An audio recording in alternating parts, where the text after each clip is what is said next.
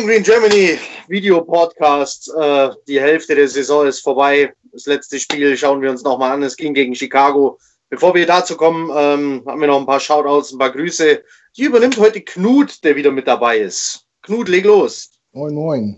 Ja, zwei Sachen habe ich, die ich kurz ansprechen wollte.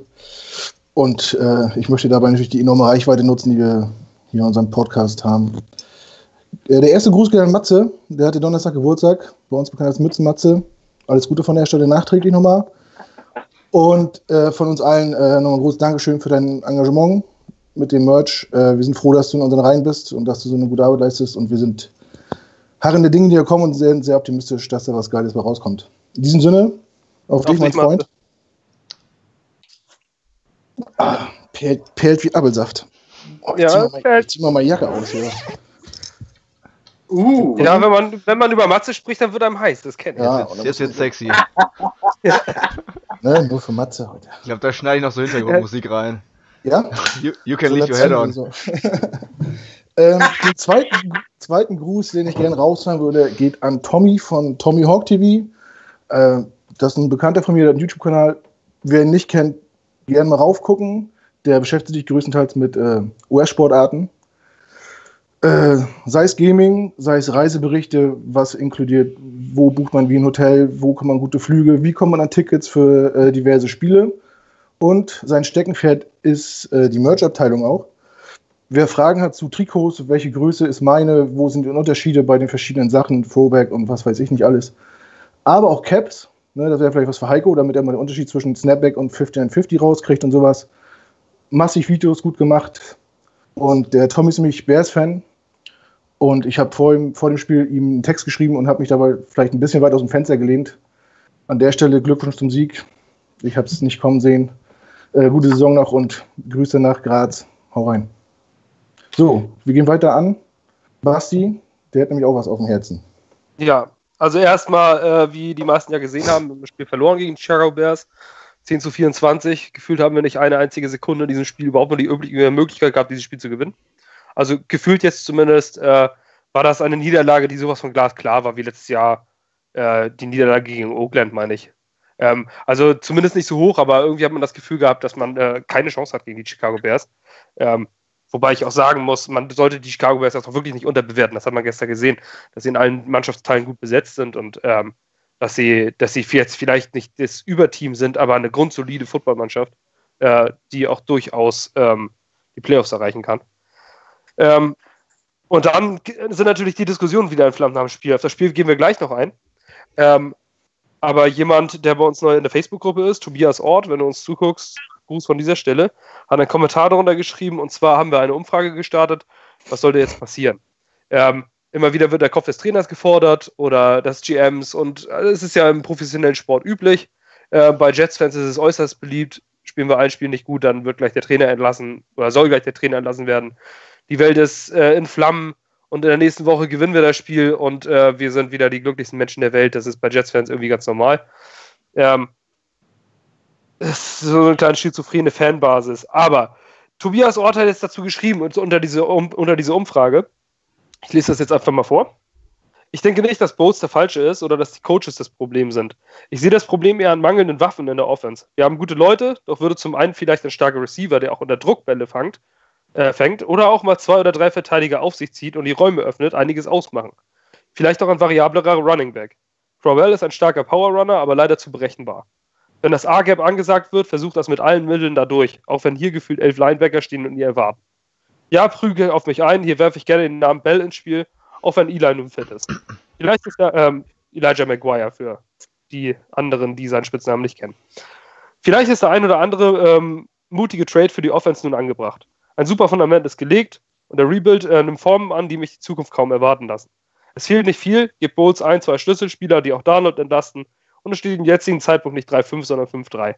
Zu guter Letzt darf man die Verletzungen nicht vergessen, die sehr schmerzen. Erstmal danke für diesen Diskussionsbeitrag, Tobi. Ähm, ja, das ist äh, diese, diese Le'Veon Bell-Geschichte ist natürlich immer wieder eine Frage, ob uns der, ob uns Le'Veon Bell jetzt äh, per Instant hilft, sei mal dahingestellt ich glaube auch nicht, dass diese Saison ähm, überhaupt irgendwas geht, weil ich habe heute einen Podcast gehört, Turn on the Jets. Ich weiß nicht, wer den Podcast kennt, von Joe Caparoso. Ähm, der hatte Connor Hughes, den Beatwriter von ähm, einer Zeitung, ich weiß jetzt gar nicht mehr welche es ist, ähm, zu Gast gehabt und die haben sich darüber unterhalten. Und da hieß es auch, ähm, was, äh, was jetzt alles äh, Wunder an Möglichkeiten ist. Morgen ist die Trade Deadline, ähm, 22 Uhr unserer Zeit, nee, gar nicht, war 21 Uhr unserer Zeit. Die haben jetzt aber eine Zeitumstellung. Auf jeden Fall 16 Uhr Osteu äh, Ostküstenzeit so. in Amerika, Osteuropa-Zeit in Amerika. ähm, ja, da ist, äh, da ist Trade Deadline morgen und jetzt spekulieren alle, was passiert, was passiert. Und äh, bei Turn on the Jets haben sich darüber unterhalten und haben gesagt, alle denken jetzt, was passiert. Und es wird wahrscheinlich gar nichts passieren. Das ist der Grund, weil Mike McKagan ein Draft-Guy ist. Mike McKagan hat zwar den einen oder anderen Trade schon gemacht, aber nichts Überstürztes. Und ähm, die Frage ist auch, warum tradet man jemanden in der Mitte der Saison? Denn äh, die Trade-Deadline ist ja bewusst so gesetzt, dass, äh, dass es nach den ersten wenn man keine Bye-Week hatte, dann genau nach acht Spielen nach der Hälfte passiert. So, jetzt fragt man sich mit 3-5, was können wir jetzt noch erreichen, wenn wir einen Spieler traden? Macht ein Spieler unsere Mannschaft besser? Und das glaube ich nicht. Ich glaube nicht, dass wir, es kann natürlich sein, wenn wir jetzt einen Livian Bell haben, der vielleicht vom ersten Tag an da ist, dann geben wir vielleicht ein oder zwei Spiele mehr. Aber wir sind dann trotzdem noch keine 10-6-Mannschaft. Wir haben nämlich schon fünf verloren. Das heißt, wir müssten jetzt ähm, wenn man das an unserer 2015er Saison geht, wo wir mit 10-6 nicht in die Playoffs gekommen sind. Du brauchst schon ein 11-5, um sicher in die Playoffs zu kommen. Und du brauchst ein 10-6, um wahrscheinlich in die Playoffs zu kommen. Das heißt, wir müssen, um wahrscheinlich in die Playoffs zu kommen, jetzt von acht Spielen noch sieben gewinnen. Und das ist sowas von unrealistisch. Wenn man sich unsere restliche Schedule anguckt, die Saison ist dahin, was Playoffs angeht. Nur was Playoffs angeht. Und äh, da finde ich, ist es jetzt nicht notwendig, sich jemanden wie Bell aus, der, aus den Rippen zu schneiden, der vielleicht nach der Saison gar nicht mehr da ist oder Unruhe in den Lockerroom bringt. Mein Gott, nimm die nächsten vier, fünf Niederlagen noch mit und, äh, und geh da durch. Also ähm, ich finde einen Trade für Livion Bell absolut schwachsinnig, in meinen Augen. Ähm, er würde uns nicht weiterhelfen. Livion Bell braucht ein paar Wochen, um fit zu werden. Und dann steht er da ohne Vertrag, weil wir erst am Ende des Jahres mit ihm verhandeln dürfen. Das ist so ein sind Verhandlungen sind nicht möglich. Man kann sich zwar unterhalten, aber äh, dingfest gemacht werden kann auch nichts. Und was Le'Veon Bells Wort zählt, das wissen wir über die letzten zwei Jahre auch alle. Ähm, ja, ich möchte jetzt hier keinen kompletten äh, Monolog halten, deswegen gebe ich das Wort jetzt einfach mal weiter. Ähm, zu Coach Bowles, was er geschrieben hat, ähm, dass er nicht glaubt, dass, nicht glaubt, dass Coach Bowles der Falsche ist und dass es nicht das Problem ist. Ich würde gerne dazu noch was raushauen. Ja, also das sehe ich genauso zu Thomas. Also ich äh, bin auch der Meinung, dass man da ähm, jetzt nicht vorschnell handeln soll oder jetzt schon äh, über nach der Saison sprechen sollte, weil ich finde, dass wir ähm, vor allem in den Spielen gegen Denver und gegen Indiana dann schon positive Veränderungen gesehen haben, auch in der Offense. Ähm, dass sich das alles ein bisschen mehr eingespielt hat und ich weiß nicht, was man jetzt gegen Minnesota und gegen Chicago erwartet hat mit den ganzen Verletzten. Wenn man sich mal anguckt, wer da auf dem Platz stand, vor allem offensiv, ja, da schlägst du keine Mannschaft in der NFL mit. Mit dem Receiving Corp. Dann noch Paul verletzt, wenn dann nicht gerade die O-Line einen übelst guten Tag hat, wo auch noch Long ausgefallen ist. Und Crowell wieder Lücken ermöglicht, dass der einfach nur ins freie Feld laufen kann, ja, dann klappt da halt nichts. Also, ist meine Meinung. Ich hatte jetzt, ich, ich habe positive Tendenzen gesehen. Ähm, klar wird man sich manchmal einen emotionaleren ähm, Headcoach an der Seite vielleicht wünschen, aber dass es so stoisch oder wie auch immer geht, zeigen ja leider auch die Leute aus Boston. Das ist ja jetzt auch kein äh, emotionales Feuerwerk, was da am Rand passiert. Und äh, ja, also ich glaube, Bowles mit seiner besonderen Art passt da schon und ähm, richtig beurteilen kann man das dann erst vielleicht im nächsten, Mitte nächster Saison, wenn dann vielleicht ähm, die ein oder anderen neuen Spieler da sind. Und auch da bin ich bei Basti. Ich glaube, ein Livian Bell macht da überhaupt keinen Sinn. Weil man sieht ja jetzt auch in, Den äh, in ähm, Pittsburgh, was eine Line ausmacht. Ähm, statistisch äh, ist Connor um einiges besser als ein Livian Bell in, im letzten Jahr. Und ich glaube auch, dass uns da eher ein vernünftiger oder ein ähm, Top 15 Wide Receiver im Kader mehr weiterbringen würde als ein Livian Bell. Aus verschiedenen Gründen, die Basti gerade auch schon genannt hat. Ich weiß nicht, Heiko, du wolltest auch was sagen? Ähm, ja, ich will mal ein bisschen weg von dem Namen Bell. Ähm, eigentlich entspricht äh, Tobis Kommentar so ein bisschen meine Meinung. ein Elite-Runner hilft jedem Team. Der zieht Verteidiger auf sich, der kann blocken. Ähm, und wenn der läuft, wenn der ins Laufen kommt, dann ist er unterwegs. So, also ein Elite-Running Back hilft jedem Team jederzeit und entlastet den Rookie-Quarterback natürlich ungemein. Ähm, deswegen, warum nicht? Also, aber jetzt mal weg von Bell. Wir haben da das Problem mit der vertraglichen Situation und so weiter. Ähm, und jemanden zu holen per Trade, der mit einem Vertrag ausgestattet ist, der über die Saison hinausgeht, wird verflucht teuer. Ähm, deshalb sagt mein Bauchgefühl, ähm, warten wir auf Maguire und ob er all die Versprechungen, die gemacht wurden, all die Vergleiche, die gezogen wurden, vielleicht was bringen. Ähm, ich verstehe Bastis Argument, die Saison ist Richtung Playoffs gelaufen. Also hol das Beste aus dem Team raus, guck einfach, wer entwickelt sich, äh, wer zieht mit, ähm, wen kannst du länger signen. Ähm, vor allem auf Wide Receiver Position, wenn ich das richtig gesehen habe. Ich sitze hier äh, schon wieder ohne Laptop, ohne Statistiken, äh, ohne Hintergrundinfos, aber wenn ich richtig informiert bin, werden alle unsere Wide Receiver Free Agents. Alle. Äh, ja. Ah, Schweigen im Wald, äh, doch ist so. Ähm, behaupte ich jetzt einfach, weil niemand was anderes behaupten kann.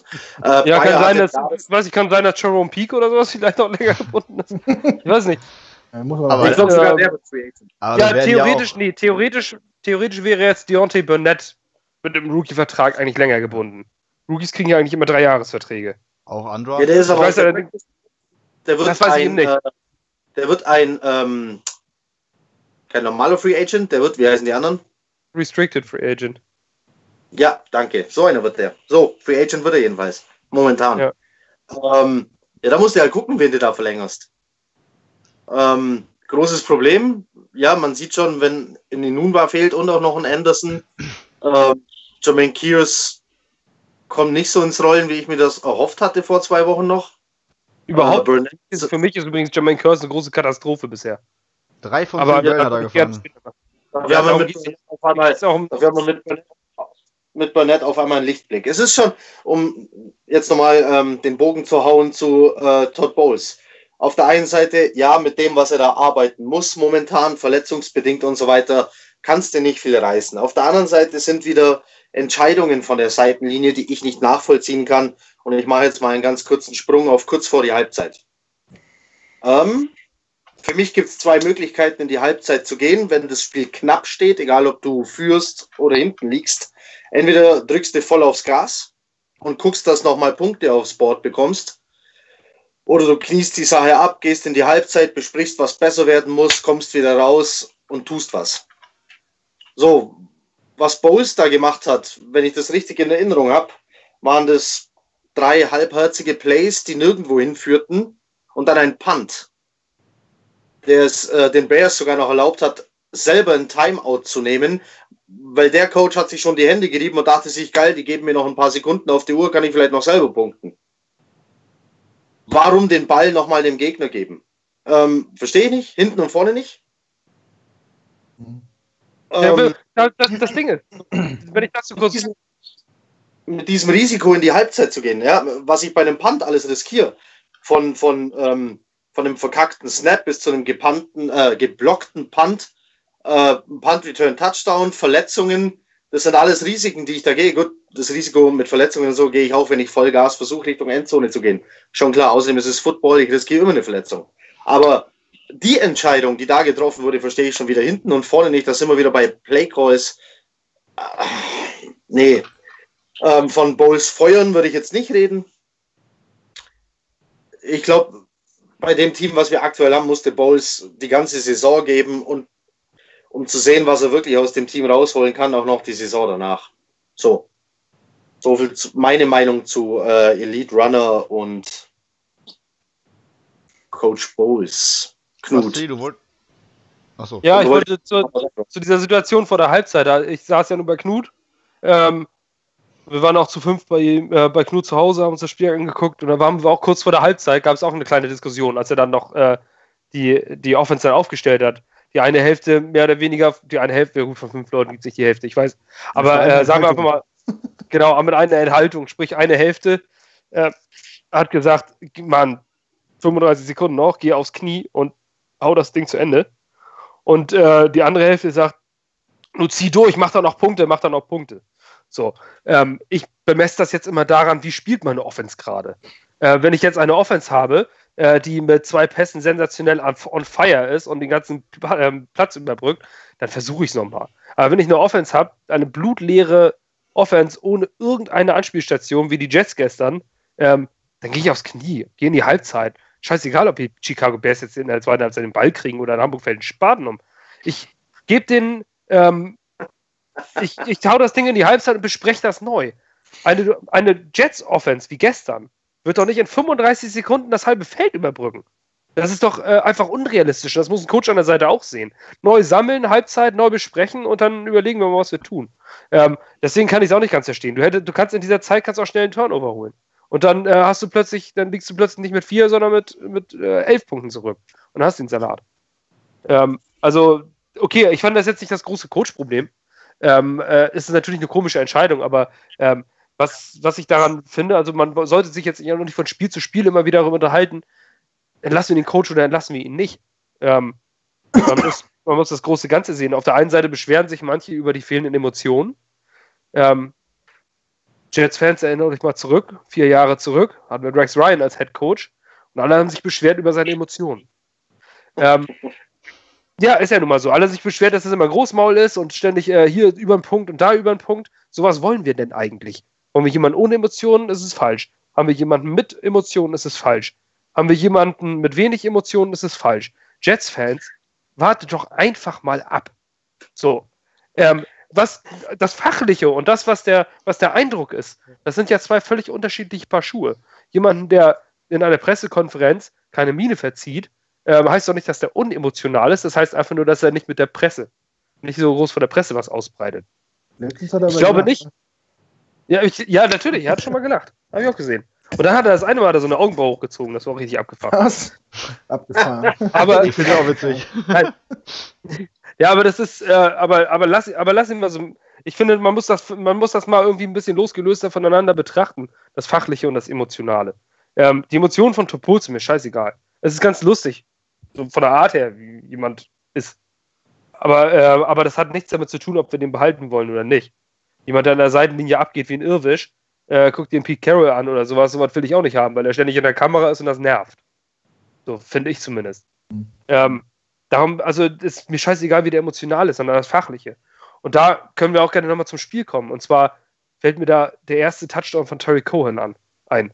Das ist ein katastrophales Defensive Play Calling gewesen. Ähm, das ist ein Screen Pass. Oder, das heißt, das ist katastrophal. Vielleicht ist es auch ein sensationell guter Spielzug von, äh, von ähm, Matt Nagy gewesen und der Bears Offense. Richtig reagiert. So, man sieht relativ schnell, ich weiß noch, Knut hat das mitgekriegt, ich sitze neben Malte und sage, das wird ein All-Out-Blitz, das wird ein All-Out-Blitz.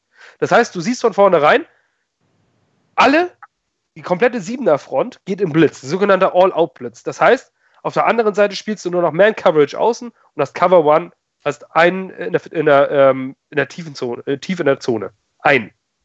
So. Und dann macht die Bears Offense alles perfekt richtig, indem sie ein Screenplay spielen.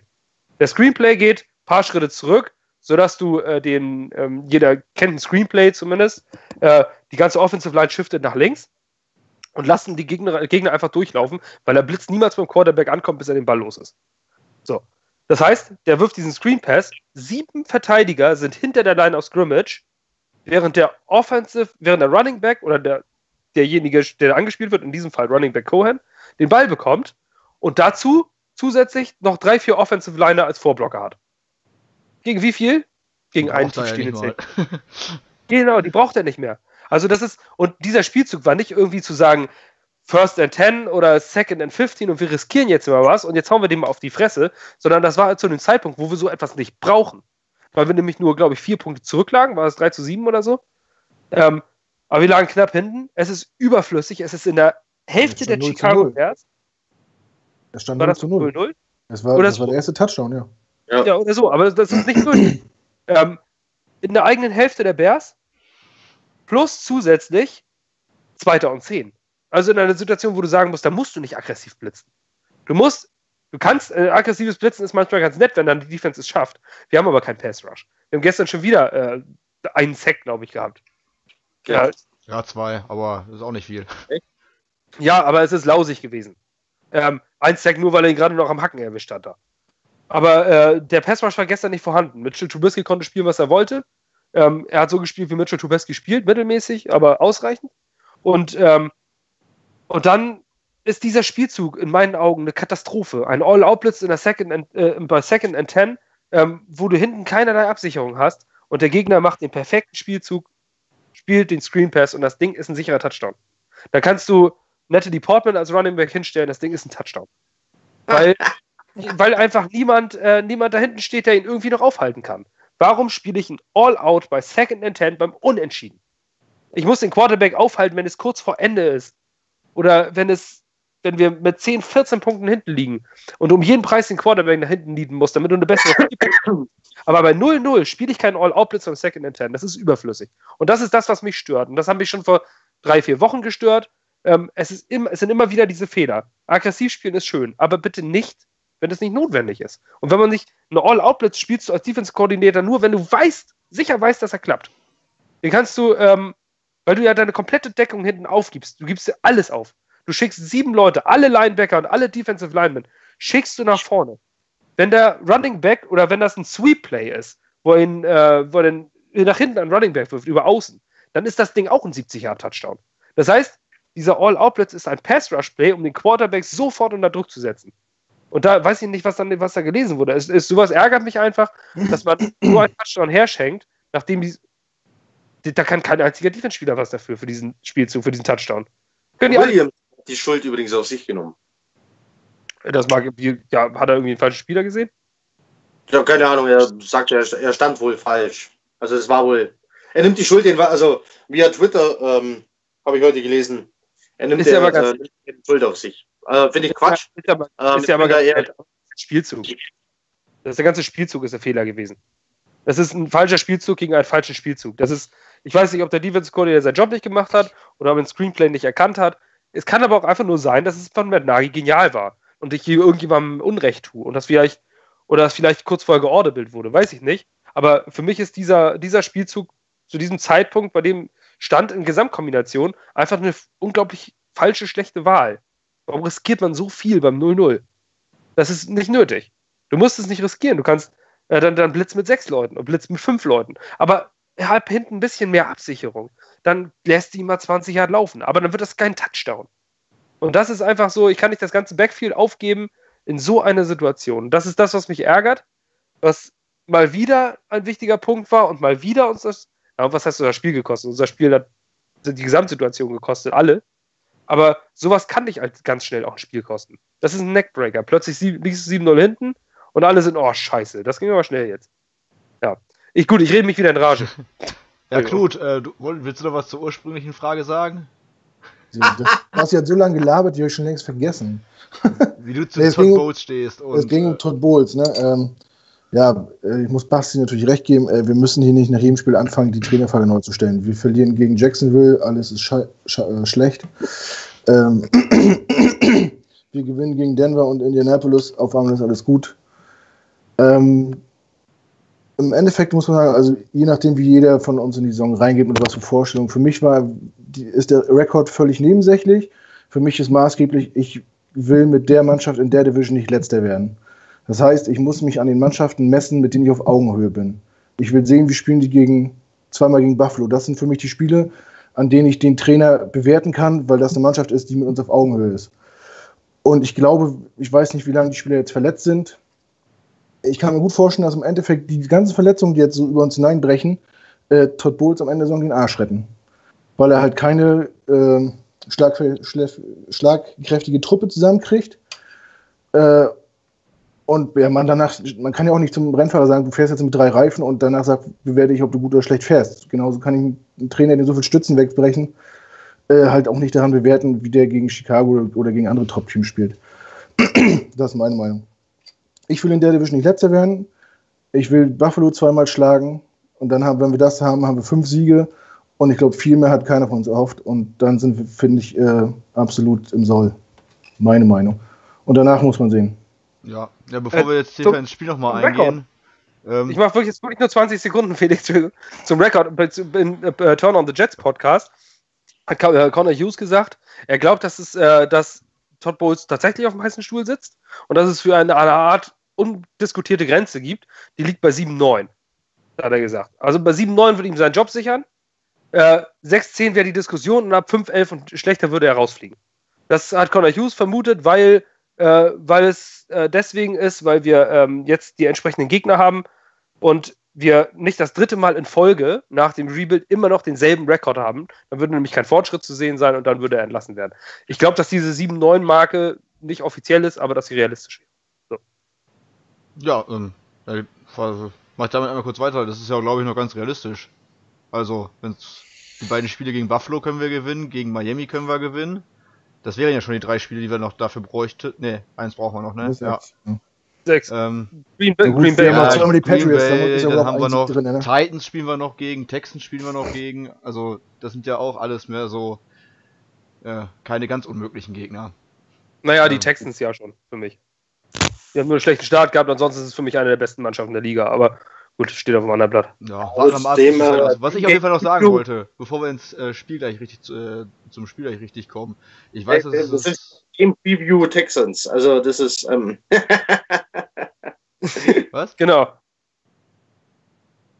Ja, was willst du denn noch sagen? Ach so, ich wollte nur sagen, ich weiß, dass das von dir nicht so gemeint war, Basti, aber das, ähm, die Saison, was Playoffs angeht, eh vorbei ist. Das hört sich so negativ an. Ich glaube, vor der Saison hat doch eh keiner damit gerechnet, dass wir auch nur annähernd an die Playoffs kommen. Also das wollte ich nur noch einmal so ja, werfen, weil es sich halt so vom, vom, vom, vom Wortlaut her so negativ anhört, die Saison gelaufen. Das war ja, glaube ich, bei keinem so die Devise, dass wir irgendwie um die Playoffs mitspielen müssen, damit man die Saison als Erfolg äh, verbuchen kann. Nee, das waren letztendlich nur irgendwelche unrealistischen Menschen, die so einen kleinen äh, Bandwagon-Tick hatten und noch nicht lange Jets-Fans sind. Niemand muss lange Jets-Fan sein, das soll jetzt nicht meine Aussage sein. Aber ähm, die jetzt wegen Sam Darnold auf diesen, bisschen auf diesen Hype-Train aufgesprungen sind und jetzt meinen, Jetzt müssen wir was erreichen. Jeder Jets-Fan, der äh, den, unser, unsere Franchise schon mehr als drei Jahre verfolgt, was wie unrealistisch das war, wenn man von Playoffs gesprochen hat. Ob nur vor, nach der Saison oder bei 3-3. Ähm, mit diesem Team brauchst du nicht über Playoffs reden. Ähm, da wir gerade auch über diesen einen Running Back äh, gesprochen haben, ob man den trainen soll oder nicht, äh, würde mich mal eure Meinung interessieren. Wie hat sich denn der Trade-Wert im Vergleich von Woche 1 auf jetzt verändert? Also ich glaube nicht, dass die äh, Steelers noch so einen hohen äh, Pick dafür kriegen, wie sie ursprünglich gedacht haben. Deswegen, äh, klar, die Vertragssituation ist natürlich verzwickt, aber meiner Meinung nach kriegen die dafür nicht mehr als einen Viert-, vielleicht sogar nur einen Fünftrunden-Pick. Also von. Oh, oh, oh. Das glaube ich auch. Ich glaube auch, für, jetzt aktuell wirst du einen Le'Veon Bell in der, mit der ganzen Situation für einen Fünftrunden-Pick bekommen. Bin ich mir relativ sicher. Ja. Weil äh, der ist nach der Saison sowieso weg. Und äh, der wird bei den Pittsburgh Steelers diese Saison kein einziges Spiel sein Trikot anziehen. Das ist sicher. Der wird wahrscheinlich nie wieder, nie wieder auf diesem Gelände stehen. Es sei denn, es ist ein Auswärtsspiel und er ist bei einer anderen Mannschaft. Ich dachte, dann Weil, die Saison nicht anrechnet und dann muss er nächste Saison wieder unterm Franchise-Tag spielen. Ja. Er macht auch ja, aber er, muss, aber er muss jetzt auch erstmal getradet werden dürfen. Und das, kann, das geht ja gar nicht, weil er muss ja erstmal seinen Vertrag unterschreiben. Den Franchise-Tender unterschreiben. Das heißt, er hat keine 24 Stunden mehr, ab jetzt. Jetzt sagen wir, wo wir reden. Wenn ihr den Podcast anhört, ist es wahrscheinlich nur noch 10 Stunden. Ähm, hat er nur noch diese Zeit, diesen Vertrag zu unterschreiben und einen Trade anzutüten. Das heißt, der Trade müsste eigentlich schon klar sein. Le'Veon Bell muss in der Nähe sein und er muss den Vertrag unterschreiben. Das sind drei Dinge, die passieren müssen, damit Le'Veon Bell irgendwo anders spielt. Ich glaube, an alle Fantasy-Owner schmeißt ihn raus oder setzt ihn auf Injured Reserve oder sonst was. Ich glaube, dass der Le'Veon Bell diese Saison nicht einen einzigen Yard auf dem Boden erlaufen wird. Äh, das ist meine, äh, meine Meinung zu der Sache. So glaube ich es. Können, es kann auch sein, dass wir morgen etwas hören. Aber ich glaube, dass ein Bell diese Saison einfach keinen Bock auf Football hat und äh, sich eher sagt, ich warte die Free Agency ab. Es kann auch sein, dass die Steelers ihn entlassen. Aber dann Frage ist ja auch, wie schnell er überhaupt wieder spielen könnte. Von, von der Leistungsfähigkeit her ja, jetzt. Ja. Ach, lass uns nicht überlegen, der wird sowieso kein New York Jet. Also von daher äh, reden ja, wir so wieder. Prinzipiell, wie, wie würdet ihr jetzt den Tretwert einschätzen? Also ich denke mal, zu Saisonbeginn war es ja, äh, hätte man einen äh, First-Round-Pick hinlegen müssen, mindestens. Ich glaube, dass, ja, tatsächlich, aufgrund der Situation, äh, mehr als ein Fünft-Runden-Pick wird nicht drin sein. Weil, äh, ja. Oder Felix, wie seht ihr das? Äh, ähnlich, viert, fünften Pick oder ich habe gelesen, oh, ich weiß nicht, wie sein Name war, dass die Steelers einen Safety von Oakland haben wollen. Ja. Äh, und ich weiß nicht, Gruden gibt ja eh alles ab und. Ja, aber nur gegen, aber nur gegen First Round Picks. Ja, ja. aber den im Tausch. ich weiß seinen Namen nicht, ich glaube, das wäre kein First Round Pick, aber ähm, wer weiß, ob sich da vielleicht noch was anbahnt. Das wäre jetzt so eine Alternative, die mir einfallen würde, so als Neustadt, als kleines Mitbringsel nach äh, Las Vegas. Irgendwie passt da Bell auch gut rein. Ähm, Heiko? Ja, äh, ist ja eine einfache Formel. Du brauchst äh, den Grad der Verzweiflung auf Running Back Position geteilt durch überschüssige Picks. Und da landest du bei mir beim Caps, ja, äh, Cap Space vergessen. Den Namen als Quotient äh, und übriger äh, Capspace landest du bei mir bei Bell immer noch bei zweite bis dritte Runde. Also zweit bis dritte Runden Pick so um den Dreh. Man nennt es übrigens die offizielle Jimmy Changa Formel. ich möchte ganz gerne, dass ein Wikipedia-Artikel darüber erstellt wird. Ja. Ab morgen bei Wikipedia zu Grad der Verzweiflung finde ich äh, hervorragend, äh, um das in eine Formel einzubauen. So. Jeder kennt die binomische Formel, aber niemand weiß, wer dieser Binom ist. Ja. Also, ne? jetzt wisst ihr von vorne, wer dieser Jimmy Changa ist. so, wir waren irgendwo äh, dabei, ein Spiel gegen Chicago zu reden. Ähm, und ich glaube, wir waren eigentlich auch schon mitten in der Defense. Ähm, dann lasst uns doch da einfach weitermachen mit äh, meiner Behauptung.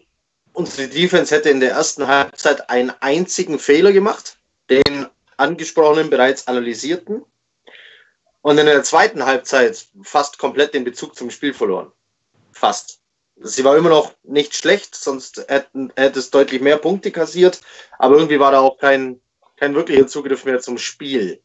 Würdet ihr das so unterschreiben? Basti, natürlich bei Defense immer äh, als der Ansprechpartner? Äh, ja, würde ich eindeutig. Also die Defense war nach wie vor nicht schlecht.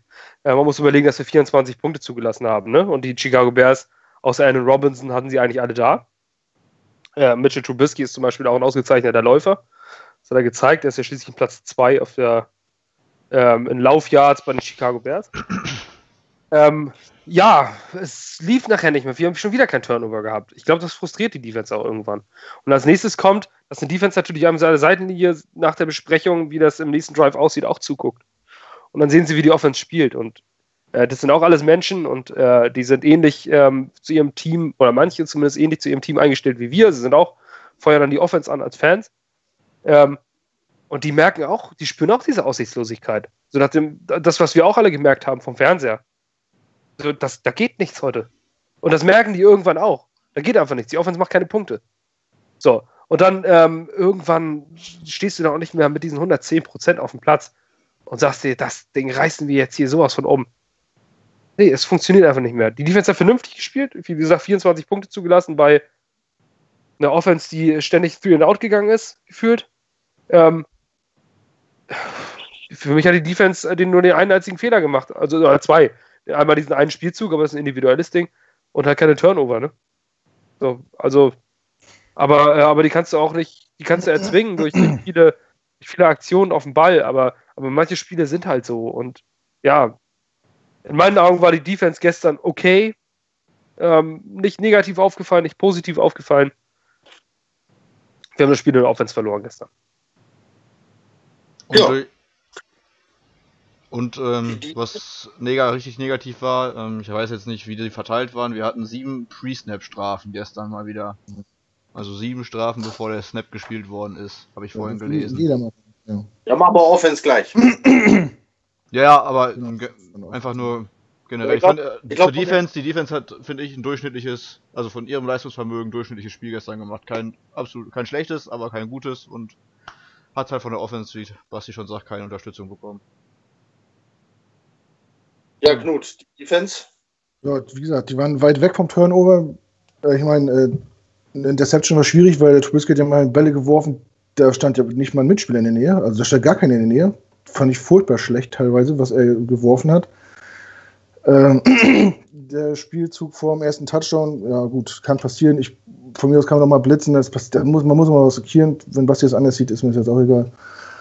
Ähm, das, das würde ich, würd ich jetzt keinem ankreien. Ne? Äh, was mir negativ aufgefallen ist, und ich bilde mir ein, wenn ich die Spiele von Trubisky ein bisschen beobachte, das ist ein Quarterback, der geht niemals seine kompletten Reads durch. Der sieht, guckt seine erste Option an, die zweite Option, dann wird er nervös, dann nimmt er meistens schon den Kopf runter und geht selber. Und das macht er verdammt gut. Und äh, man muss einfach darauf achten bei so einem Quarterback, dass, dass man den in der Pocket hält, dass der nicht rausrollen kann oder dass man dem keine Lücken gibt. Und das musste ich nach acht Wochen auch bis nach New York rumgesprochen haben.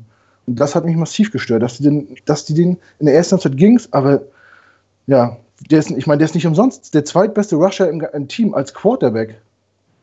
Ja, und dass man das nicht, äh, nicht erkannt hat und nicht in den Griff gekriegt hat, das wurmt mich, weil das macht er jede Woche und da hätte man sich darauf einstellen können. Man muss nur die ersten beiden Passanfänger zustellen, dann wird er nervös in den Kopf runter und läuft los. Das wäre ein Key, Hat jemand, Key to Victory für mich gewesen. hat jemand gerade zur Hand, wie oft Trubisky für wie viele Yards Ja, gelaufen? 6 mal für 51. Das ist zu viel.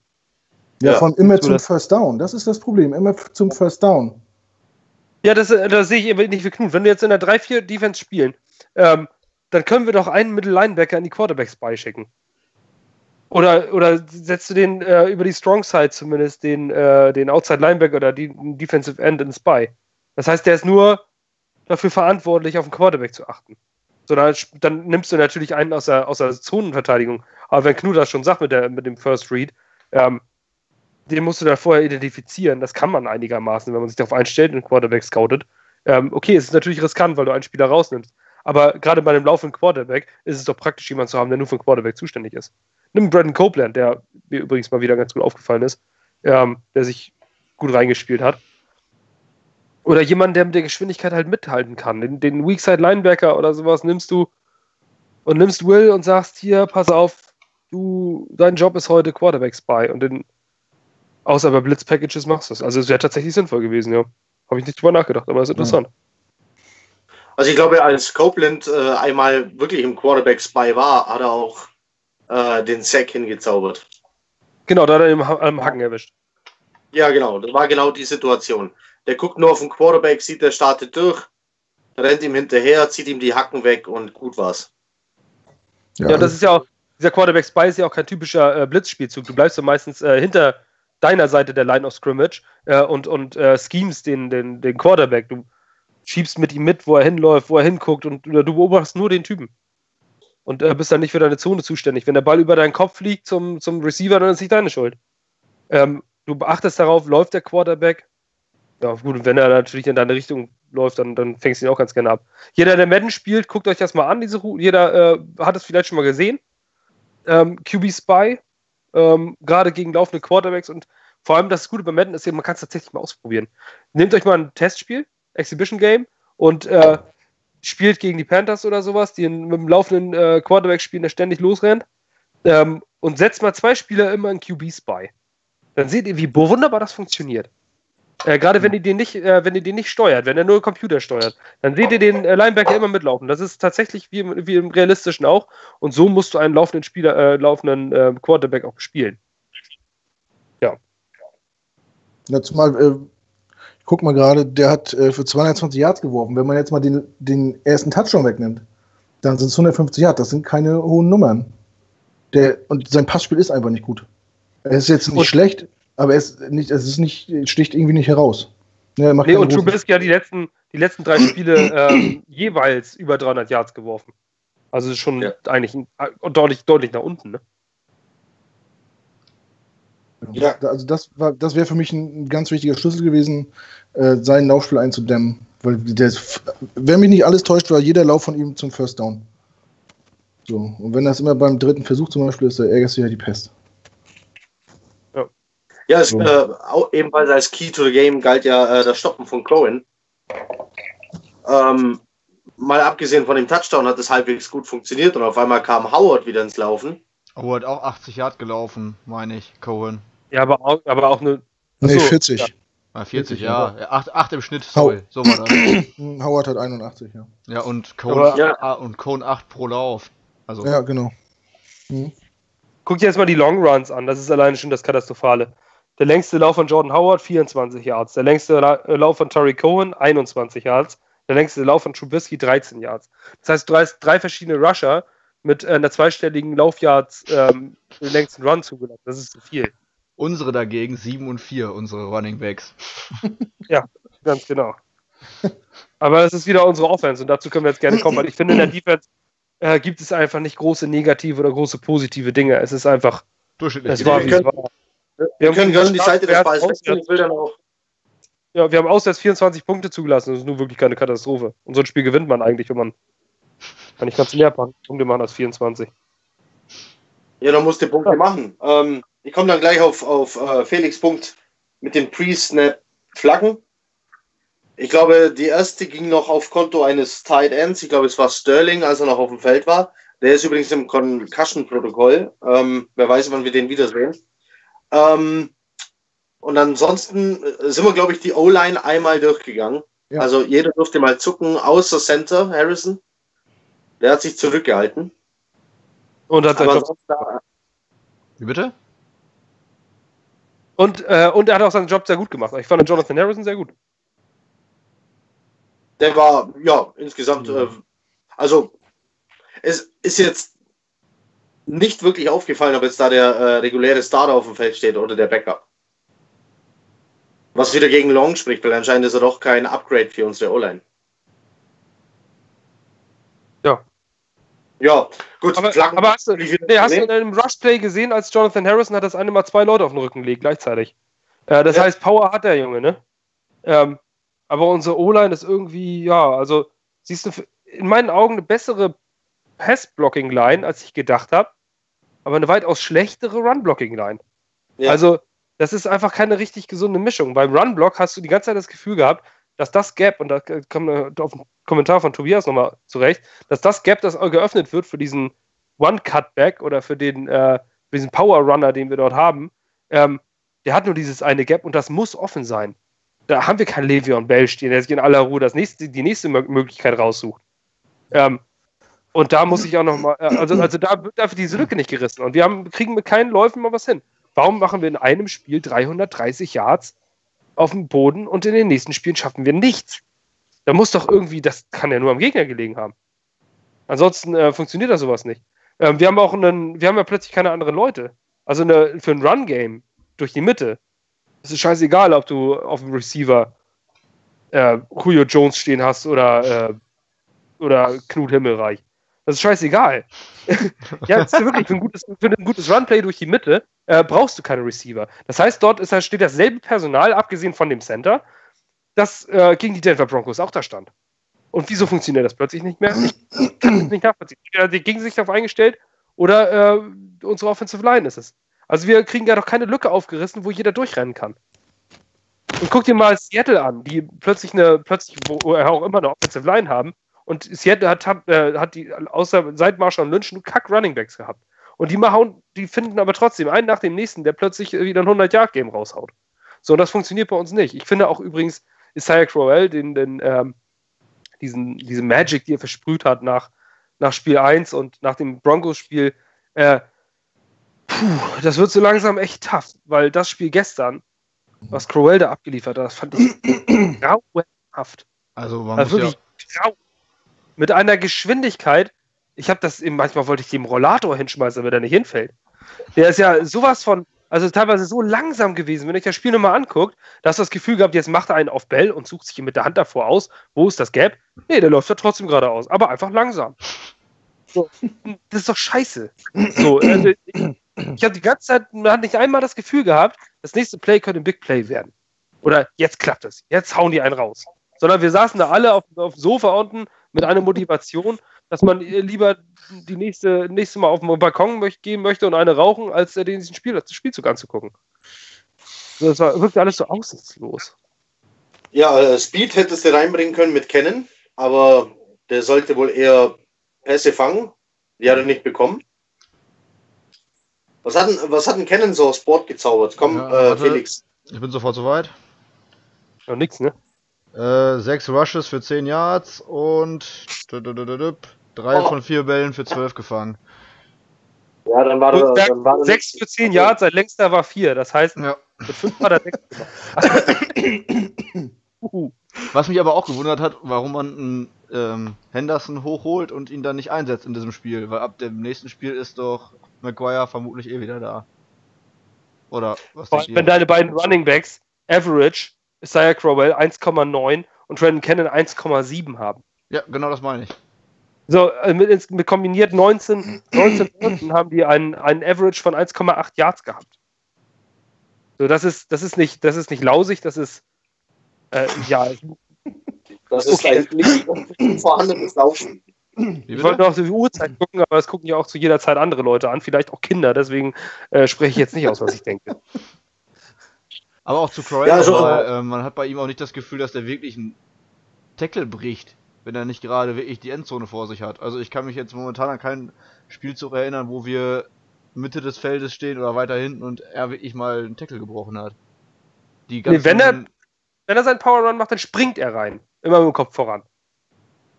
Ja. Das ist ja der Unterschied. Guck dir mal diese, die wirklich die Power Runner an, die, äh, an die man sich so erinnern kann. Kennt ihr auch Brandon Jacobs bei den Giants?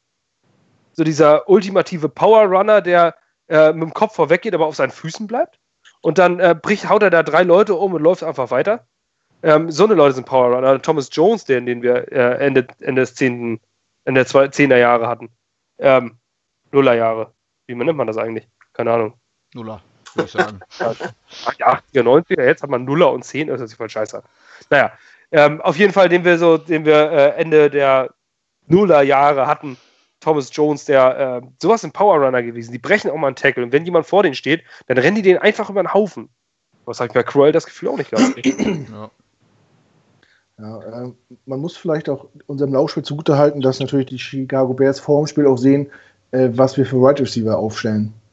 Und dass man sich bei dem Wide Receiver Core auch vermehrt ums Laufspiel kümmert in der Verteidigung, ist ja irgendwie auch abzusehen. Ich meine, du machst mit den äh, Wide Receiver machst du ja keinem Angst.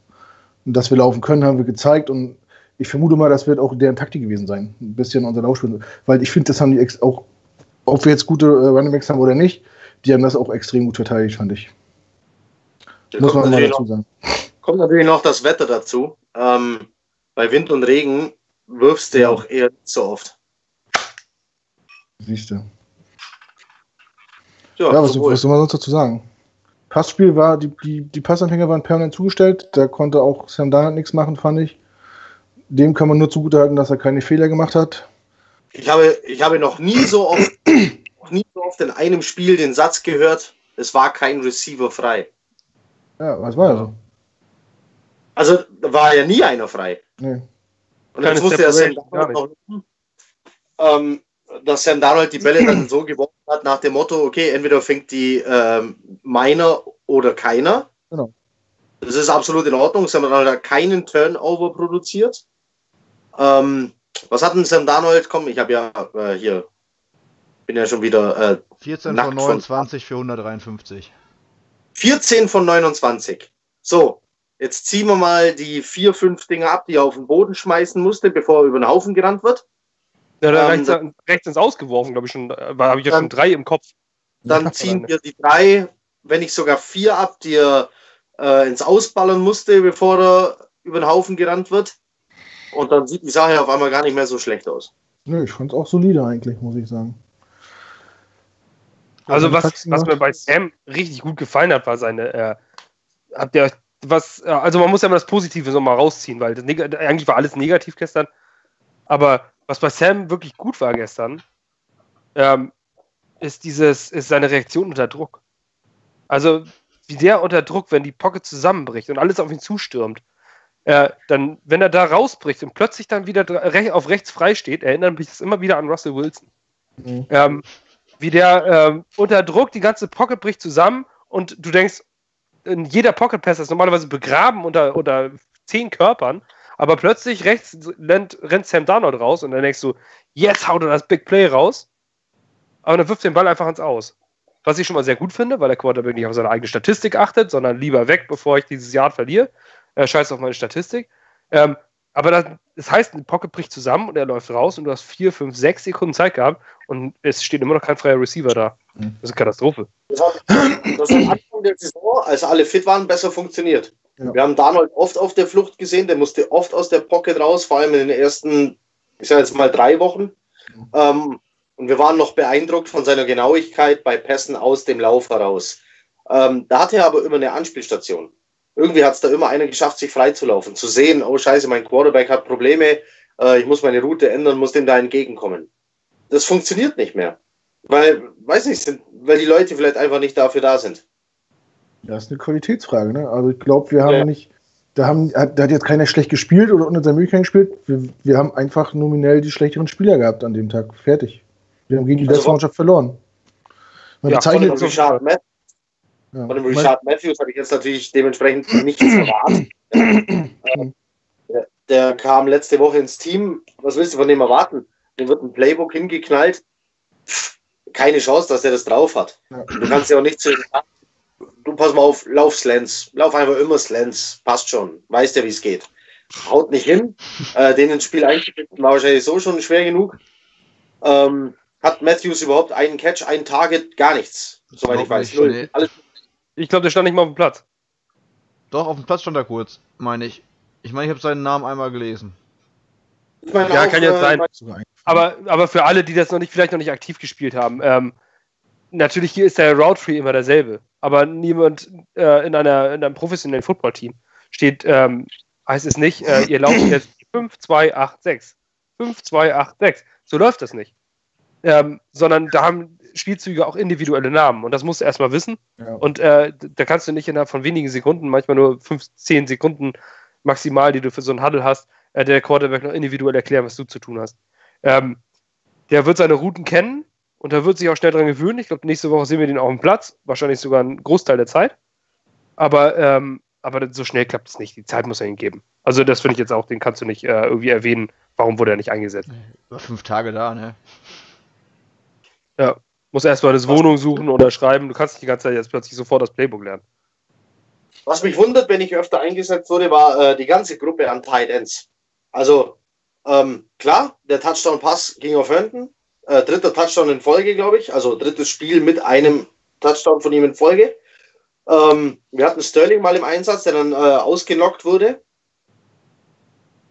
Ja, aber sonst, ich meine, wenn ich schon weiß, ich habe nicht die besten Receiver oder die Receiver sind ja nicht ganz so gut darin, die Bälle festzuhalten. Aber bei den Tight Ends hat es jetzt äh, in der letzten Zeit funktioniert. Warum setze ich da nicht mehr die Tight Ends ein? Vor allem, wenn das Run-Game einfach nicht vorwärts kommt. Warum, schicke, warum stelle ich mich nicht mal auf, stelle da drei Tight Ends an die Line und sage, ihr lauft alle drei jetzt einfach mal los. Einen werde ich dann schon finden, den ich anspielen kann. Wurde nicht gemacht. Ähm, fand ich doof. So. Ja, wozu haben wir eigentlich John Daggett? ja. ja, es kommt warum, wir, warum, behalten wir kein, warum behalten wir keinen Clive Wolford und, und, und, behalten trotzdem John Leggett, der die ganze Zeit nichts bringt? Also mir kommt es immer so vor, als wenn man den äh, nicht zutraut. So. Ja, scheint so. Ja, also, also den Eindruck habe ich. Aber generell, also wir hatten, unsere Titans hatten kombiniert drei Tage zum ganzen Spiel. Alle zusammen. Ja. Und das ist, ähm, wenn man die geschwächten Wide Receiver und das stockende Run-Game betrachtet, ist das zu wenig. Ja, ja also im Vergleich in Engram zum Beispiel, das weiß ich jetzt, weil ich den in Fantasy habe, äh, hat alleine neun Targets gesehen. Und das, obwohl der hm. OBJ, Shepard und Barclay neben sich hat.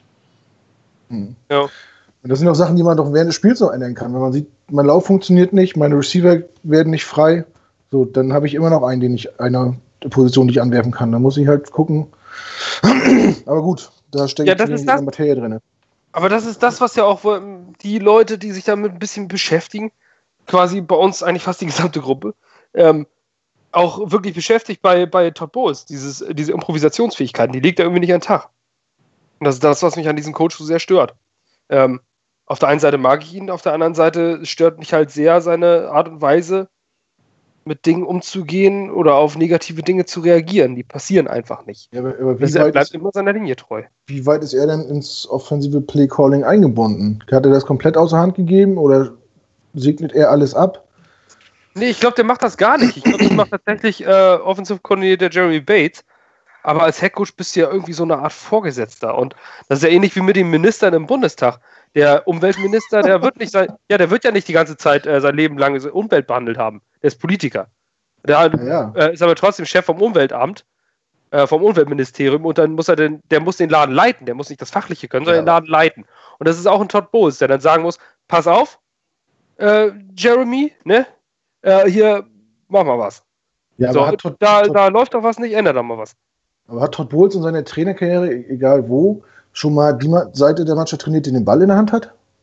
Der hat doch nur Defense gemacht. Ich meine, da musst du, musst du dich doch auf deinen OC verlassen. Ja, aber der sieht doch auch, ich meine, der Chef, der weiß ja, wie eine Offense läuft, sonst Ja, schon ja- klar. Als Defensive Koordinator muss ja den Gegner spiegeln können. Ob- Obwohl Ähm, man ähm, sagen muss, aber dann muss er das, der das Spiel doch aus, aus der Defense von Chicago betrachten und sagen, Alter, das ist doch viel zu durchsichtig, was du da tust. Oder? Der muss sich doch hinstellen und sich sagen, jetzt achte ich mal, jetzt konzentriere ich mich nur darauf, was wäre ich, wenn ich Defensive Koordinator der Bears wäre. Und dann sieht er das und das und sagt sich, ey, das ist viel zu einfach, was du da tust. Änder mal was, spiel mal das, das, das. Also so chefmäßig irgendwie. Also ich, ich habe nicht das Gefühl, dass er eingreift. Also, ähm, Das war kurz nochmal, um die Titans kurz zu verteidigen. Äh, ich habe gerade mal nachgeguckt, ähm, in meiner Fantasy-App oder meiner Hilfs-App war die ähm, Chicago die als vierttougheste gegen Tight Ends in der ganzen Liga gelistet. Also die haben vorher anscheinend auch einen ganz guten Job gegen Tight Ends gemacht. Das muss man vielleicht auch dann trotzdem noch ein bisschen berücksichtigen. Aber können die, können die wirklich ein ganzes Spiel lang alle Receiver zustellen und alle Tight Ends? Bei Und den Receivern Laufverteidiger. anscheinend schon. Also, die stehen ja jetzt nicht, äh, die stehen jetzt nicht mit 14 Leuten auf dem Platz. Stehen ja auch nur 11. Ja, Oder- das ist, das ist die Sache ist, die haben halt viel, viel Man-Coverage gespielt und, äh, und äh, wenn du, wenn du gegen einen schwachen Receiver mit einem guten Cornerback Man-Coverage spielst, dann wird er nie frei. Dann spiegelt der Cornerback seinen Receiver und dann ist er immer in enger Deckung. Äh, wir haben einfach lausige Receiver. Wirklich ganz, ganz lausige Receiver. Das muss man einfach mal so sagen, wie es ist. Natürlich fehlen zwei, aber äh, mit Robbie Anderson, Quincy Onuma fehlen uns auch nicht Julio Jones und Antonio Brown, sondern uns, äh, ja, ist ja, ist, es ist ja nun mal so. Das sind, das sind jetzt nicht die schlechtesten Receiver, aber die würden in anderen Teams mit Sicherheit nicht Nummer 1 und 2 Receiver sein. In der aktuellen, Also, so wie sie jetzt gerade ich sind. wiederhole nochmal, was ich im letzten Podcast gesagt habe. Ein hochgedrafteter Receiver würde den Jets schon mal gut zu Gesicht stehen.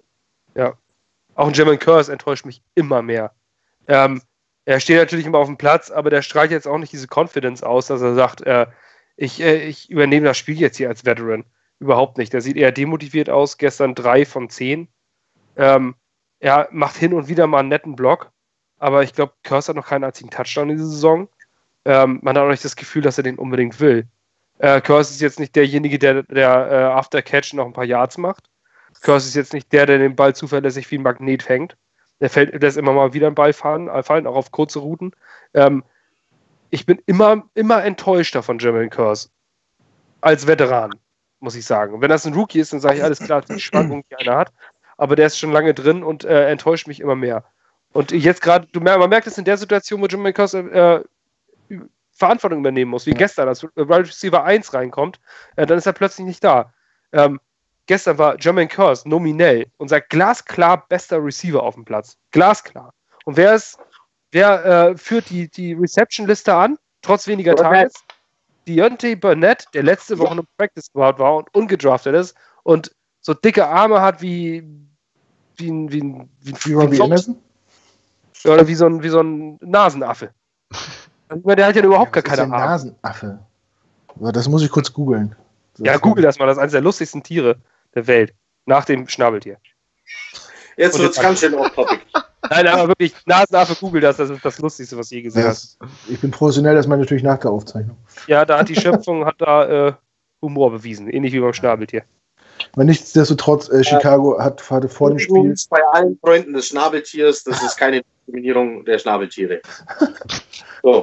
Immer- Aber, aber fünf Schnabeltiere hätten gestern wahrscheinlich genauso einen guten Receiving-Job gemacht wie unsere. Das stimmt.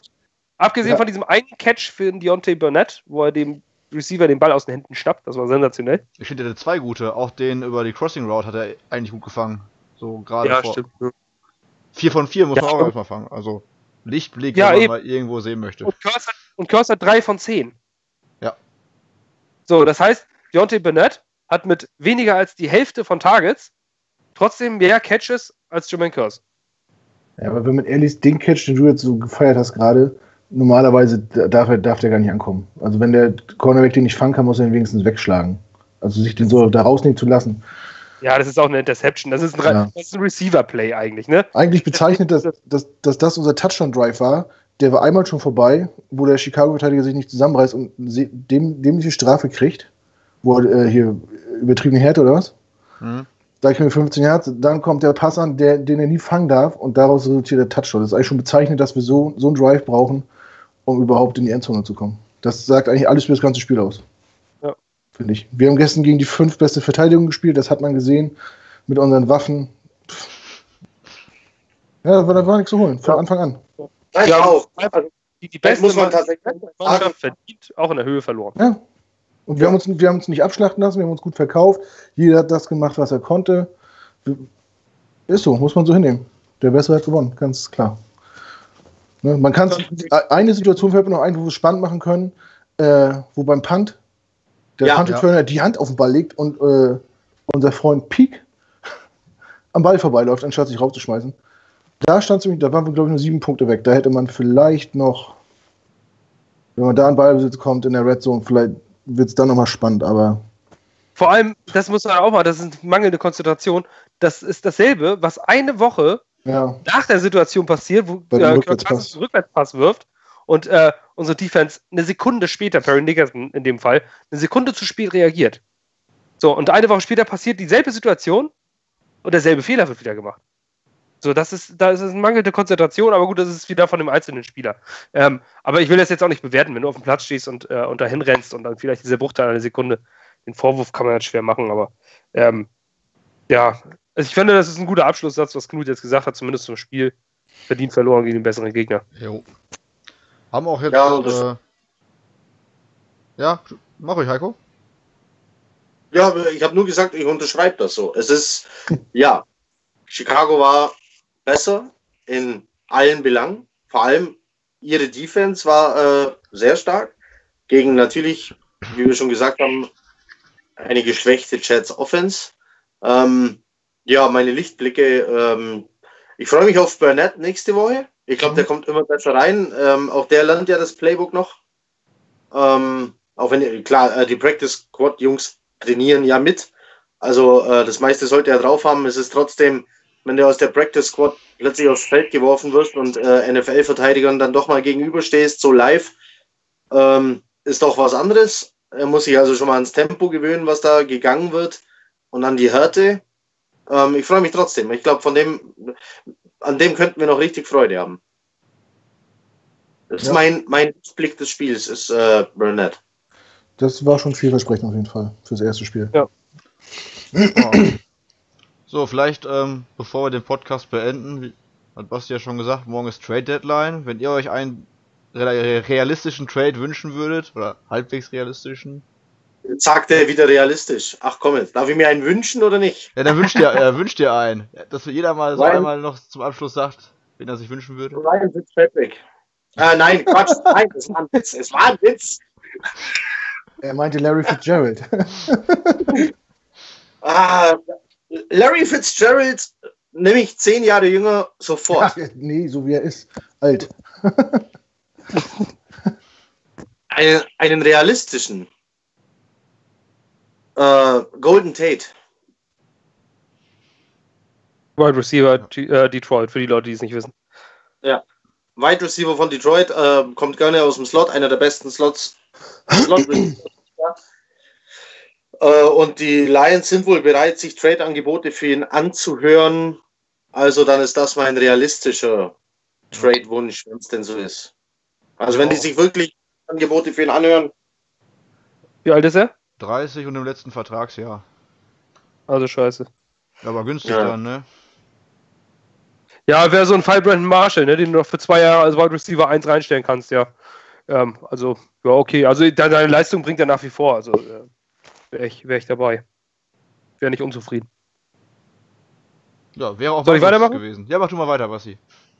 Äh, nach wie vor ändert sich da nicht viel. Für mich ist es immer noch Dante Fowler Jr. von den Jacksonville Jaguars, der Outside Linebacker, weil ich finde, dass wir einen Outside Linebacker einen zuverlässigen äußerst gebrauchen können. Ähm, die einzigen, die bei uns in der Defense überhaupt nicht auffallen, sind unsere Outside Linebacker. Und äh, ich finde jemanden, ähm, ja, weder positiv noch negativ. Und ich finde, dass wir einfach ein bisschen mehr Druck auf den Quarterback gebrauchen könnten. Und Dante Fowler ist jung, den kann man aufbauen, mit dem kann man einen Vertrag aushandeln. Der ist immer noch nicht in einem Payday, den er der ihm eine zweistellige Millionensumme bringt. Aber er ist kurz vor seinem Payday. Ähm, damit würden wir einen guten First Round Outside Linebacker bekommen. Ähm, und den würden wir vielleicht für einen Drittrunden-Pick kriegen und wir haben zwei Drittrunden-Picks. Ich finde, dann die Fowler, das wäre mein Ziel und den würde ich haben. Knut? Ich bin, ich bin da, glaube ich, auch äh, bei Basti. Tate weiß ich nicht. Äh, ich halte immer nicht so viel davon, äh, Spieler zu traden, die, äh, wo der Vertrag ausläuft. Da hast, wenn es blöd läuft, tradest du den und der sagt nach der Saison Ciao. Und dann stehst du da mit leeren Händen. Wie? Wie hieß er? Wärst du den, äh, von uns zu den Seahawks gegangen? Richardson, ne? Richardson zurückholen? Richardson. Der ist doch zu, zu den äh, Seahawks gegangen, ne? Für Curse und Drittrunden Richardson, pickt. Und, hat Genau. nach der, und der war nach der Saison auch weg. Ich meine, da hast du deinen Drittrunden-Pick umsonst verblasen, so hast du nichts von gehabt. Ja. So, da, da bin ich immer ein bisschen vorsichtig. Ich meine, wie lange hat denn der Fowler noch Vertrag? Ich habe die. Äh, Äh, Oder müsste jetzt aus dem Vertrag, aus seinem Rookie-Vertrag äh, rausgehen und die 50-Option war, glaube ich, Okay. äh, wurde, glaube ich, nicht gezogen. Ähm, meine ich. Hm. Dass äh, er auch in seinem letzten Vertragsjahr ist. Aber er ist in der, also im Rookie-Vertrag mit ihm könntest du jetzt schon verhandeln. Das heißt, du könntest äh, einen Trade machen und dann über die restliche Saison, du könntest morgen mit ihm schon äh, einen Vertrag, Ah, okay. neuen Vertrag machen. So, das wäre ein junger Spieler, mit dem, der äh, jetzt aktuell auf dem Free Agent Markt nicht unbedingt die allerhöchste Value hätte. Also er wäre schon clever, wenn er zu einem Team kommt und dort auch einen langfristigen Vertrag unterzeichnet. Und das ist, das hat die Geschichte auch gezeigt, das machen diese Spieler auch. Hm. Gerade die das erste Mal einen Vertrag verhandeln. Ja, muss man sehen. Dann haben wir zweimal Fowler, zweimal Tate. Wer weiß. Zweimal? auch, ja. Äh, ja, ich habe das mit dem letzten Vertragsjahr äh, nicht beachtet. Und ich dachte, Tate ist erst 28 und wir hätten da noch vier Jahre Spaß mit. Das ist Aber- aber Jones. Der ist, meine ich, Ja. 28. Kito, ich sehe gerade, Dante Fowler hat 2019 noch Vertrag. Also Dante Fowler ist noch in seinem Rookie-Vertrag Ja, und okay. hat nächstes Jahr noch Vertrag. Und die äh, Fifth-Year-Option, die im dritten Jahr gezogen werden muss, fürs fünfte Jahr, die haben die Jaguars nicht gezogen. So. Also äh, spielt er nächstes Jahr noch in seinem Rookie-Vertrag und wir haben, äh, wir hätten dann ab jetzt, Stand jetzt anderthalb Jahre Zeit, mit ihm Vertrag auszuhandeln. ja, das macht schon wieder Sinn dann. Das in einer Defense, wo du in einer Defense mit Jamal Adams und Leonard Williams mit so einem Good Guys steckst. Äh, ich glaube, das, das macht ja auch viel für einen jungen Spieler aus.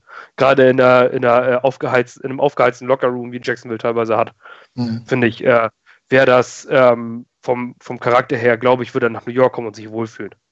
War Fowler denn bei der Partynacht dabei? Nein, nein, das war nur Nein. Defensive Back. Der war der Fahrer. Ja, Das ist die Frage. Felix, ich wäre eigentlich bei Golden Tate dabei gewesen. Ähm, sonst würde ich Ja. mich aber um als Alternative auch über einen Thomas freuen oder als Alternative zu Fowler über einen Shane Ray, die glaube ich auch noch äh, beide zu haben sind. So. den Demarius Thomas. Genau, genau den. Obwohl ich würde Michael Ja, auch ich nehmen. aber ich glaube, den kriegen wir nicht. Wir sind die, also ich, mir werden die Receiver zu alt. Ich will keinen 30-jährigen Receiver da haben, wo gerade in einem Rebuild. Äh, das, das Ding ist, du hast dann zwar einen guten Receiver, aber der hilft dir jetzt auch nicht im Win Now, weil Win Now nicht existiert. Ähm, Marius Thomas wäre in seinem dritten Jahr erst, oder? Ja, der hat nächstes Jahr noch ein Jahr Vertrag, ja. Das wäre wär einfach schön, um da mal irgendwem zu geben, den er vielleicht relativ sicher anwerfen kann. Ich glaube, so ja, natürlich, aber guck dir, aber guck dir auch mal dieses Alter an. Ähm, ein Receiver Anfang 30, der ist auf dem absteigenden Ast bis zum Ende. Äh, ein Brandon Marshall, der produziert hat ohne Ende an Zahlen. Was war der, als er bei uns war? 30? als er dieses Top-Jahr 2015 hingehauen hat. Ähm, und kurz danach, da geht es richtig bergab. Und Brent Marshall war einer der besseren Receiver der Liga. Ähm, und dann spielt, dann kommt da plötzlich nicht mehr viel.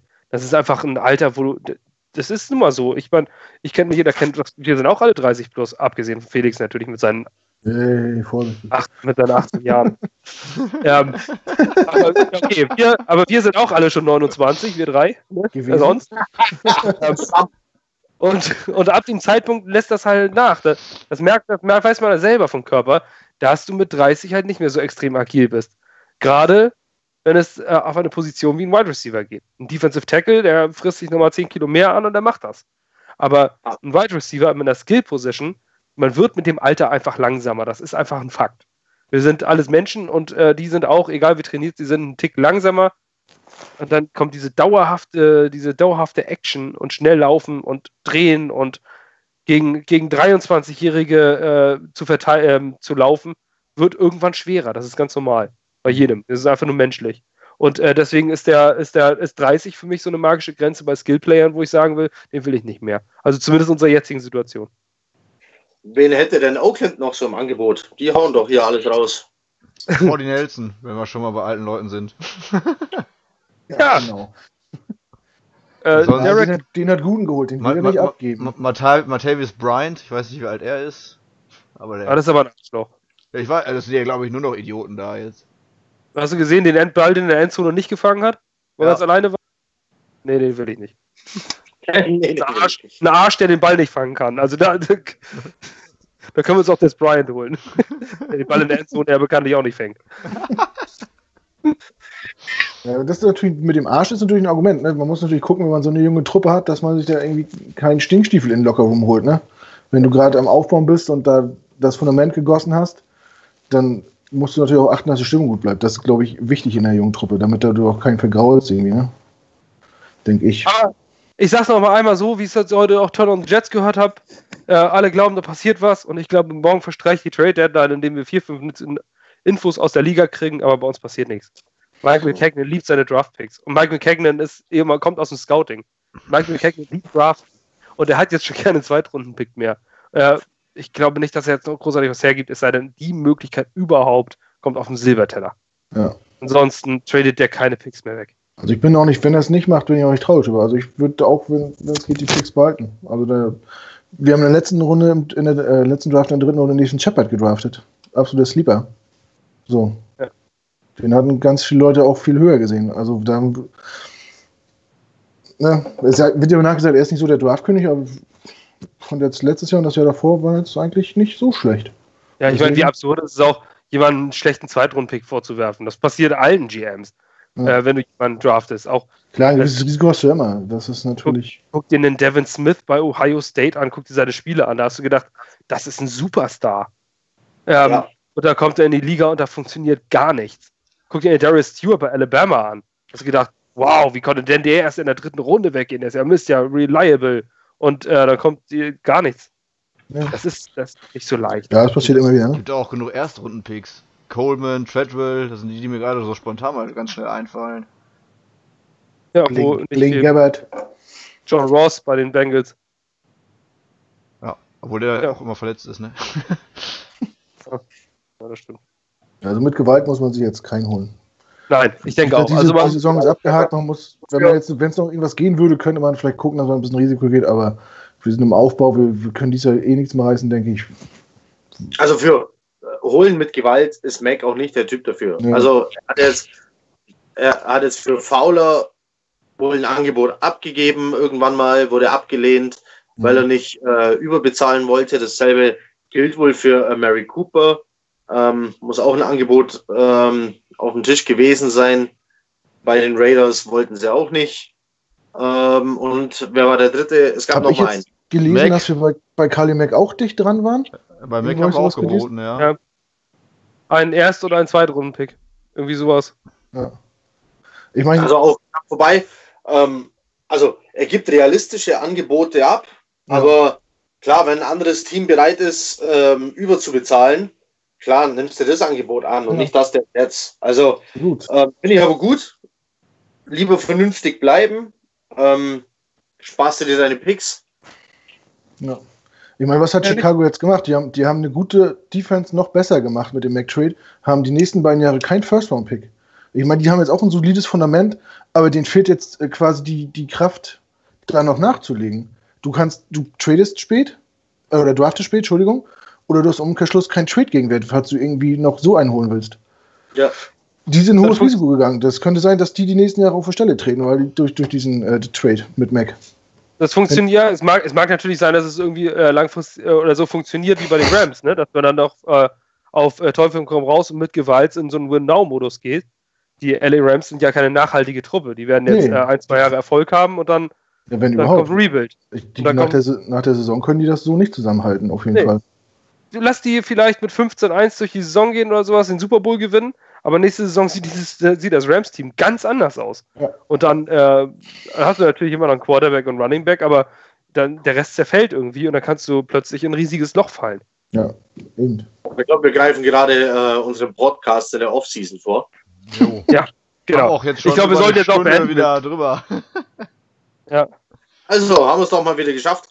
Äh, Würde ich sagen, beenden wir das hier an der Stelle. Schauen, dass wir uns diese Woche nochmal zusammensetzen. Ja. Und, oh Gott, wer, wer kommt denn als nächstes jetzt? Miami, Bills. mein Gott. Ja. Sind die Bills? Nee, Dolphins. Echt? Oh mein Gott. Ich Dolphins. entsch- Entschuldige Ja. mich. Ja. In Miami geht immer was. Aber in Miami. Miami, ja, aber Miami mit Brock Osweiler. Also wenn wir die nicht schlagen, dann sind wir wirklich kacke. Das muss man mal sagen. spielt gar- Der spielt gar nicht so schlecht, aber dazu mehr dann Donnerstag. Ach komm, Brock Osweiler ist die totale Kacke. Donnerstag. Äh, Schöner Cliffhanger jetzt von dir, Heiko. genau, nicht spoilern, was die. Dazu mehr am Donnerstag. Ja, denn Ich brauche hier noch äh, dramatische Musik. Brauche ich jetzt noch. Und in der nächsten Donnerstag. Folge. Die Ja. Brockwurst. genau. Hören Sie Beleidigungen, die Sie noch nie gehört haben. Hören Sie Äußerungen zu einem Menschen, die Sie noch nie in der Form erahnt haben. Hören Sie einen Podcast über Brock Osweiler. Sonntag ist der Oktober ja auch schon wieder vorbei. Also, Oh, schöner Wortwitz. Ja. Und dann kommt der was, die Dol- November. was die Dolphins wohl dazu sagen? ich glaube, von denen ist der Witz. Keine Ahnung. Wieder, das So. wird wieder Klatschmeilis hageln. Äh, wir machen an der Stelle Feierabend. Ähm, über Miami quatschen wir dann noch. Dann ähm, allen, wann auch immer ihr das hier seht, einen guten Morgen, eine gute Nacht, einen schönen Tag noch. Macht es gut und fährt ab. Jet up. Und vor allem, lass den Kopf nicht hängen. Äh, trust the process.